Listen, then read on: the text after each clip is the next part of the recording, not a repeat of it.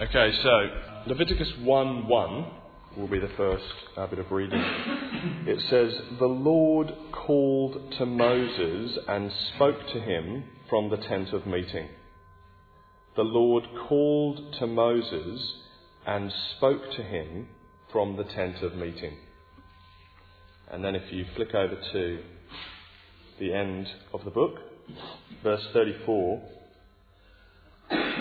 these are the commands the Lord gave Moses at Mount Sinai for the Israelites. The Lord spoke to Moses, the Lord called to Moses and spoke to him from the tent of meeting. And then these are the commands the Lord gave Moses.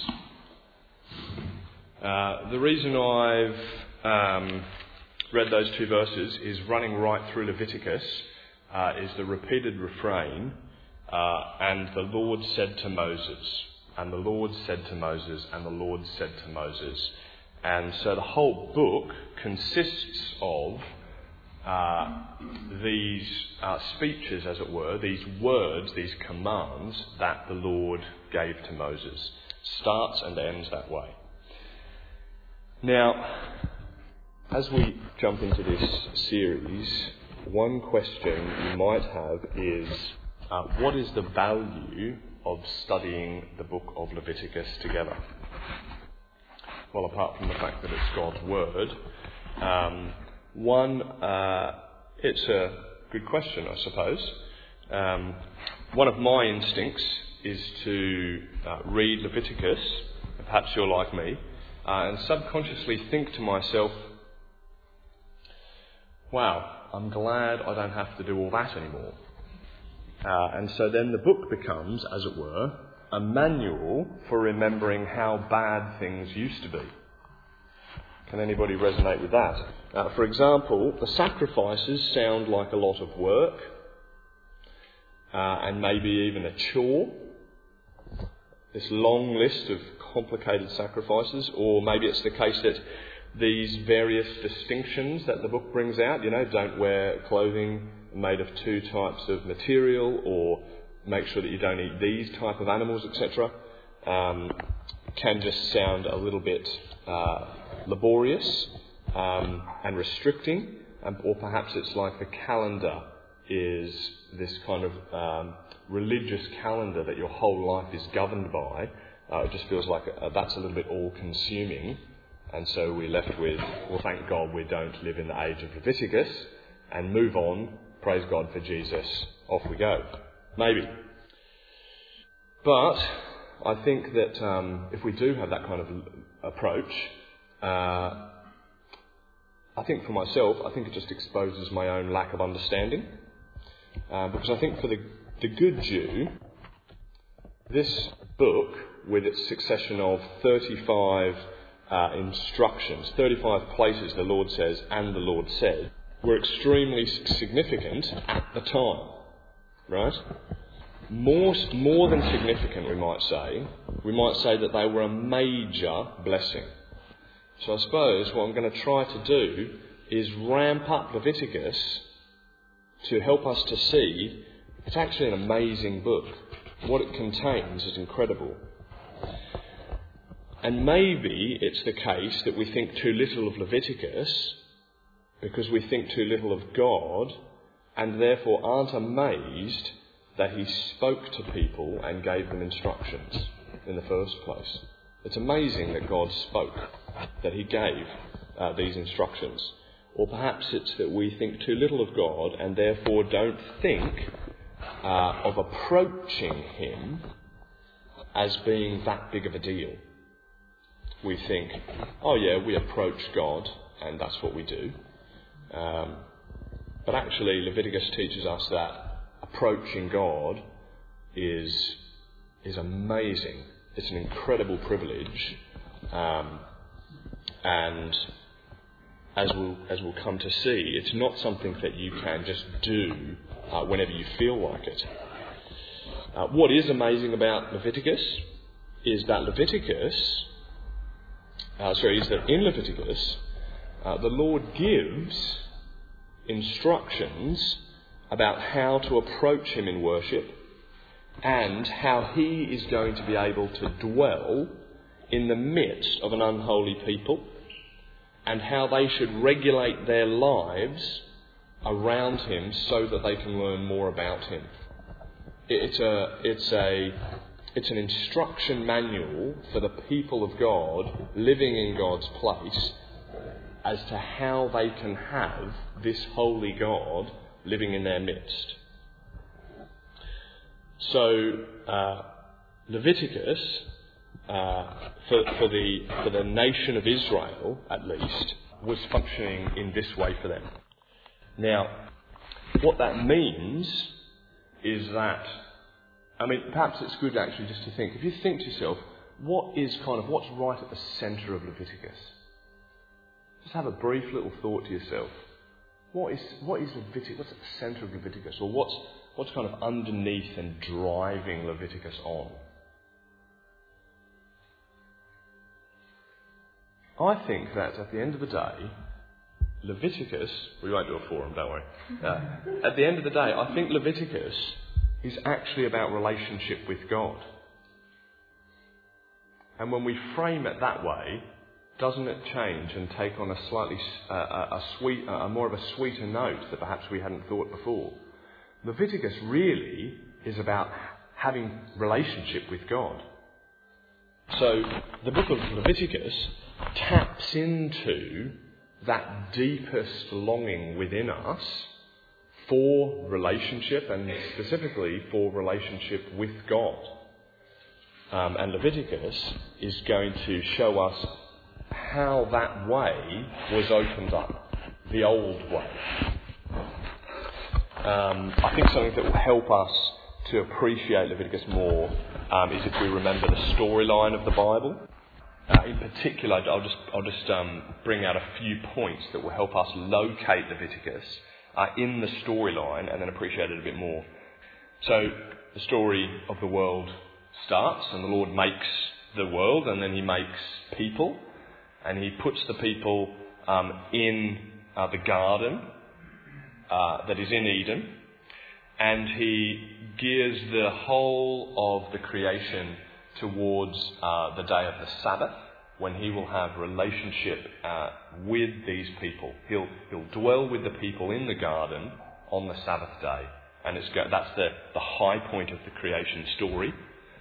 However, the people disobey the Lord, and they need to be removed from the garden. Right? And importantly, the Lord puts at the entrance to the garden the angels guarding the way back to the garden. And the people then continue to live and multiply and die outside of the garden. So the whole rest of the story is outside of the garden. The Lord continues to speak and kind of make appearances and and whatnot uh, through dreams and, and so forth. Uh, but for the most part, and I think this is important, the Lord is, religiously speaking, in heaven. But after the promises to Abraham and the creation of the people in Egypt, right? He creates a large people, makes the promise to Abraham that the people are in Egypt, and he brings them out of Egypt, and he's taking them on the journey into the land that he's promised them. Uh, this is where we, we meet the context for uh, Leviticus. Exodus, leaving Egypt, and then Leviticus. Now, the point here is that the Lord hasn't given up on his original creational plan, you see. So he will have a people in his place and he will rule over them and be their good king and have relationship with them on the unending Sabbath. That's going to happen. So he's moving towards that goal. He's recreating that people. And then there is this high point in the book of Exodus. Track with me, you'll see where this is going for Leviticus. There's this high point in the book of Leviticus, right? The high point is when the Lord comes down at the end of, of, of sorry, uh, of Exodus. This is the high point in Exodus. When the Lord uh, comes down in chapter 40 after Moses has just built the tabernacle. Right? So he brings them out of Egypt, gives them the commands, instructions for the tabernacle, they build the tabernacle, and then at the end, boom, the Lord is with his people in the tabernacle. That moment there is a is like a massive moment in the storyline of the Bible, right? Because prior to that time, where was God and where was uh, where was God in relation to his people and in relation to his creational purposes? Um, and you see, Moses goes up the mountain, as it were, and um, well, no, he really goes up the mountain and um, gets the instructions for the tabernacle. Uh, and, and the Lord tells him to build the tabernacle in such a way that it's like a little, uh, it's meant to remind them of a little world uh, with a little garden inside the tabernacle. And the way that we can see that most obviously is through the fact that in the design of the tabernacle, uh, the, the curtain that blocks the mo- way into the most holy place had the angels on the curtain as a reminder that um, the way back to that time of being with God in the garden is still blocked off. Right? That's really important. And then also through the fact that both the entrances, so the whole tabernacle, the way that it's facing, the way it's geared, is all set towards the east. It's not arbitrary the way that they made it. The Lord wanted it made facing towards the east because that's the same direction that the entrance to the Garden of Eden is. It's facing the east. Um, and so the, the idea here, which we won't uh, continue um, for now, is that the tabernacle is like a little world and the most holy of holies is like a little Eden. And the Lord has come and he's dwelt in Exodus 40. He's come and he's filled the tabernacle. Can you see what's happened? This is like the massive moment because what's happened really is it's like a new creation in the creation. Can you see that? It's like a new world has kind of broken out, uh, or at least been, been set up in a kind of symbolic way within the world. Now, just uh, I'll read one verse here from Psalm 78, verse 69, just so that you can see uh, this uh, connection between the temple and the world. So Psalm 78, verse 69 says, He built his sanctuary like the heights, like the earth that he established forever. Did you catch that? He built his sanctuary, that's his temple, his tabernacle, his holy place, like the heights, that is, like the earth that he established forever. He built the tabernacle like the world. And there are a number of other parallels. Can you feel that? The idea is that, that we, once we get to that moment, the question is, what now? You see? And that's where we are when we arrive at the book of Leviticus. So it's going to be a little bit of a journey in Leviticus to kind of start to send ourselves back in time, uh, put on the old clothes, and um, yeah, imagine ourselves in that world because everything that is happening around the uh, with, with all the sacrifices and, and the festivals, it's like they're living out these stories, and so the smells and the sights um, and the and the activities are painting pictures. They're creating a little uh, a world that you're in, uh, which is going to set up, obviously, for uh, for Jesus in the future. Um, and and a, and a, a clue that something that we're not there yet is at the end of Exodus when when Moses the glory fills the the, the tent. Um, you can just turn here if you like. It's literally just back one page. So it's Exodus 40 and verse 34. You see, it says, the, the, Then the cloud covered the tent of meeting, and the glory of the Lord filled the tabernacle. Right? That's the moment. That's amazing. We've never had that before. Then, in verse 35, Moses could not enter the tent of meeting because the cloud had settled on it. You catch that? So even Moses, the guy who's been up the mountain and been with God, he can't enter into the tabernacle at this moment because the glory of the Lord's filled the tabernacle. There's a sense in which we're reminded something is that the way has not fully been opened back to the garden. So, into that context uh, comes the book of uh, Leviticus. And it shows how this people is now going to live with the Lord who has now come to dwell in their midst. Do you see that? And so if we were to, if we were to go back to, to finish Leviticus and get into Numbers, what we would see is that num, uh, Exodus, as it were, took us out of Egypt and it was the way to Mount Sinai. Mount Sinai is where this kind of God back with man happens, but then we get all the stuff that happens in Leviticus priesthood, sacrifice, etc.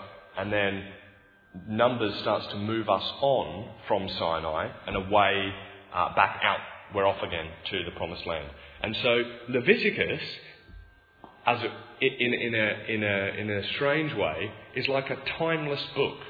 It's almost like we, we just press pause on the movement out of Exodus into the promised land, and we are just focused now right in on the tent of meeting, the tabernacle, and the Lord is giving 35 commands to Moses. And it just goes to show uh, this, um, uh, the importance that this book would have been uh, for the Jews. Right here, and, and that is, you know, we need to feel that same uh, sense of, ah, yes, let's cling on to the details, what's going on here, because this is the Lord opening up the way for how He's going to dwell with His people. So, after all that, you might be saying, that's all good and well, but now we have Jesus. And that's true. But this is where Leviticus comes in to help us again.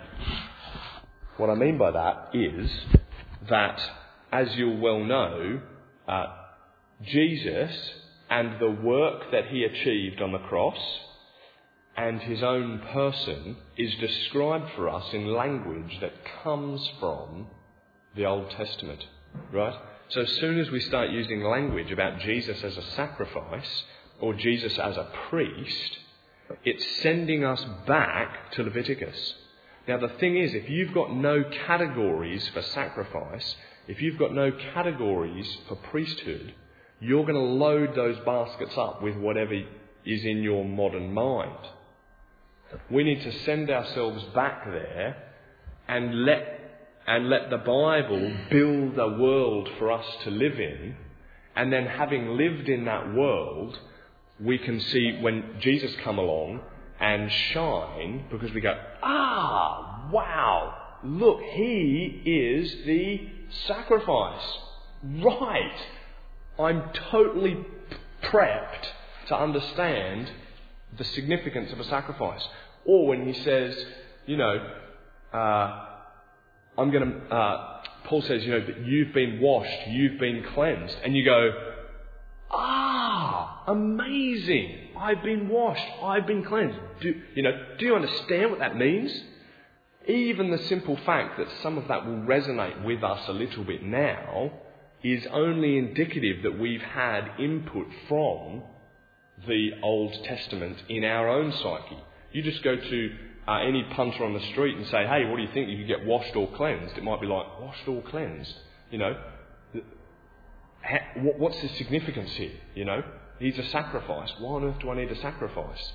So, Leviticus is going to help us because it's going to load up those categories and help us to appreciate Jesus more. And that is potentially the biggest uh, payoff for uh, Leviticus and why it's going to be good to study it. Um, another thing about Leviticus that is going to help us in these coming weeks is that it will help us to grow in our knowledge and appreciation of the holiness of God. Um, Leviticus confronts us um, at two points in particular with uh, the whole book, once we understand the, the, the, structure of how it works, the fact that even Moses can't get in when the Lord comes, we realize, wow, we are dealing with something else here. Uh, when, when the Lord has come, the problem of sin is still there, and we are dealing with a God that you don't just wander in, into his presence. Um, and so the Lord, and through all the other ways that Leviticus teaches the people to be marked out as a people uh, by, by how they live, by what they eat, uh, by all these um, uh, rituals that uh, illustrate for them the need for cleanness and distinction, uh, we grow to appreciate that we are dealing with a holy God, and that should in turn, as we see how holy He is, that in turn should should should um, uh, magnify our wonder at what Jesus has actually achieved. You know, we we we perhaps have such small thoughts of the Lord that we wonder why our love for Jesus is so low. But as, as, as our grasp of how holy the Lord is, of how even these people that He, right, all the world, and He chooses this group of people, right? They're His special people. And then within that group of people, the Levitical, the Levite people. And then within that group of people, Aaron and his sons. And then within that little subgroup, uh, the high priest, and within and, and him only once a year gets to go in, and even then he still has to take in coal with the incense on it and create a cloud, and as it were, cover the Lord up. He still has to enter into a cloud. The thing's still covered for one day of the year. And we have got such low thoughts, we think, you know, treat, treat Jesus with familiarity or the, the access that we have to God, as Paul says, you know, through that we have access by faith into this grace in which we stand uh, so lightly. So hopefully it will, will help us with that. So that really is, um, I think, uh, a couple of points there about the goodness of studying Leviticus and a little bit in terms of direction of where we're going. Uh, I'm just going to spend a couple of minutes um, doing a little bit of work on structure with us. So, fun times, structure, right? Now, you'll understand structure matters, and if you come back in weeks ahead, you know, it's a bit, you know, it's a bit, um, what's the word? You know, we have to, Leviticus, we're getting ready to work, uh, as it were. So, now, the point is, the reason I'm showing us the structure, wouldn't do it in every book, but I think uh, Leviticus has a structure that is, that is clear and teaches us something. Now, if you know what a chiasm is, I won't explain it. Does everybody know what a chiasm is? Hands up if you do not know what a chiasm is. Are we fuzzy? Right, one person, that's enough. I'm happy with that. Okay, right. Now, chiasm's like a, is a um, literary device, you know, is literary. Is literary. We all track with that word. It's a literary device that is used in the Bible uh, to to structure the way the words are put. Whether emphasis falls in the centre, that's one. That's one. A, a popular argument. Perhaps the best way to think of it is that you can spot once you spot the structure, you then work out why that structure is being used. Now, I've got a picture here, but I'm not very tech savvy. So I couldn't. That's what I wanted to do. One day that will happen. So, right, here's, here's the structure, right? And you'll understand why this matters. At the centre of the structure, sorry, a chiasm goes like this. A chiasm goes uh, A, B, as a, uh, B, A. So it says, um, uh, the Lord is good. Um, he does everything right. Uh, everything he does is right. Goodness belongs to the Lord. And you see, the first and the last, they go together, and the two in the middle go together, but they're stated in slightly different ways. Um, and so Leviticus has got seven parts to it. So it's got three parts, then a centre, then three more parts. The first part and the last part correspond, second and the sixth correspond, and so forth uh, through to the centre. Now, here are some of the markers, and you'll see. First one is chapter 1 1 through to 7 verse 38. And you can see that's the end of chapter 7. And you can see that there's a turning point there because in your Bible you'll have headings, right? And if you just look through in chapter 5 and chapter 6, you'll have all these dark headings, right? So it says the guilt offering, the burnt offering, the grain offering, the sin offering, the guilt offering. You see that? So one, right, chapters 1 to 7 is talking about the offerings. So all the different sacrifices. Then you'll see the heading of chapter 8 gives you a clue of where we're going next. The ordination of Aaron and his sons. Is that what you've got? And then chapter 9 is the same thing. The priests begin their ministry. You see that? The priests begin their ministry. So what happens there is the first section is sacrifices or rituals, uh, the things that you, uh, activities, uh, ritual, religious activities that have been given. The second block is priestly stuff. The next block is in uh, starts in chapter 11, verse 1, and you see there it says clean and unclean food. And that goes right through to the end of chapter 15. And that is all just about clean and unclean stuff. Uh, clean and unclean food that you can eat, clean and unclean mould in your house and your clothes, etc. And then you have chapter 16, the Day of Atonement. You see you head in there, the Day of Atonement. And corresponding to that, I think that eating blood forbidden. So I think 16 and 17 are the centre. And then what you have in 18 through to 20, uh, verse 27, which is the end of 20, verse 27, is various laws and how do these two correspond, you might say? So we have the Day of Atonement in the centre, and on the first side we had clean and unclean, right? Things, animals, clothing, etc. On the other side of the Day of Atonement, because the Day of Atonement is our centre, on the other side we have clean and unclean lifestyle, as it were. Right? So it's holy living. These are the laws for how you are to live as distinct people. And on the other side, here is the stuff that makes you distinct. And then after that. So that's 20 verse 27. And then watch this. You ready? What's next? Look at verse chapter 21. Look at the heading for that. What's it called? Rules for priests. Boom. So we had the Day of Atonement, we had clean and unclean stuff here, and just before that, remember, we had the priests. And so here we are, back again, we're on to priests again. You get a little bit about priests. And then, finally, the last unit is at the uh, chapter, I think it's 23 and onwards through to the end, is now we're back to rituals. So you have a bunch of festivals, uh, and then it, it ends with um, giving things to the Lord uh, and redeeming things, so dedicating things to the Lord. Uh, essentially, what we have here on, on, the, on both far ends is we have giving to the Lord and giving to the Lord, or rituals concerning our um, the, uh, sacrifices and rituals concerning time. Uh, so we are wholly devoted to Him in our lives, and we're wholly devoted to Him with our time at the two outer frames. Then moving in, it's about priests.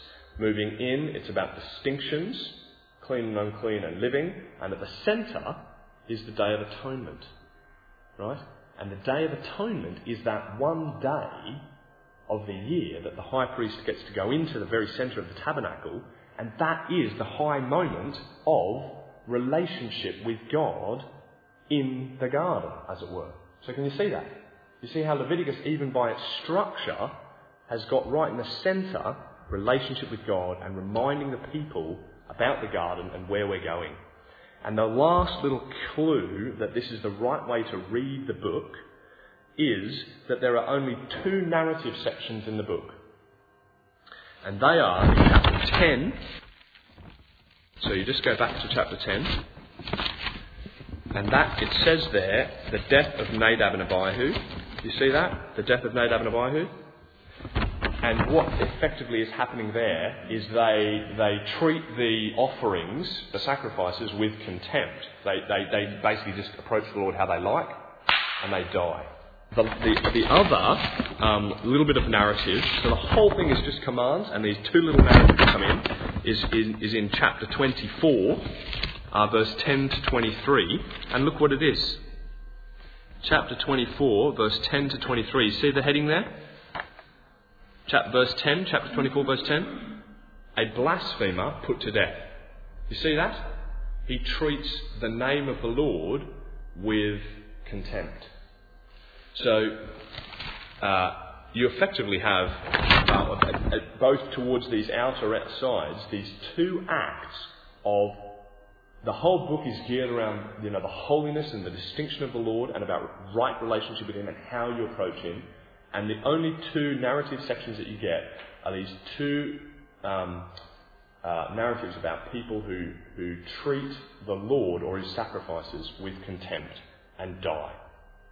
And that teaches us about what is going on in the book. And it, it, you, can you see how that elevates for us the holiness of the Lord? Don't mess with the commands the Lord gave through Moses to the Lord. We come to an end. I understand that that's a little bit different uh, tonight, um, but I hope that it will uh, help us as we uh, move on through. So, the way that we'll move through the series now is we'll track through uh, those seven units and we'll um, pick up a couple of points at the end. There's one little section about blessing and curse, which moves us through um, the book. So that doesn't have a correspondence, but that's because the book not only uh, is chiastic, but it's also moving forward to uh, the next phase. Um, so we'll pick up on that, and we'll pick up on um, probably Nadab and Abihu and the contempt they show. So that's where we're going in the next nine weeks. I hope that's going to be helpful. And let me just end with this um, one last verse from uh, Hebrews. It says here in Hebrews, um, in the past, actually, and then we'll do the um, we'll do communions together. In the past, Hebrews one, God spoke to our ancestors through the prophets at many times and in various ways just like he spoke to Moses in Leviticus. But in these last days he has spoken to us by his Son, whom he appointed heir of all things, and through whom also he made the universe. The son is the radiance of God's glory and the exact representation of his being, sustaining all things by his powerful word. After he made, had provided purification for sins, he sat down at the right hand of the majesty in heaven. The Lord spoke a word in the past uh, to Moses, to his people, but today, uh, but in his last days, he's spoken to us through his Son. And so we'll pray that the, the riches of that will, um, will come to us as we study Leviticus. Father, thank you for your word. Uh, thank you that we get to uh, study through Leviticus as we think about your um, the meal that you gave to us, Jesus, now uh, as a mo- in a moment together. Uh, we remember the sacrifice that you made uh, for us, Jesus, that you uh, gave us your life. you offered up your life for our sins to make us clean. so we praise you and thank you uh, that you have made a better way uh, for us to be with you, God. Amen.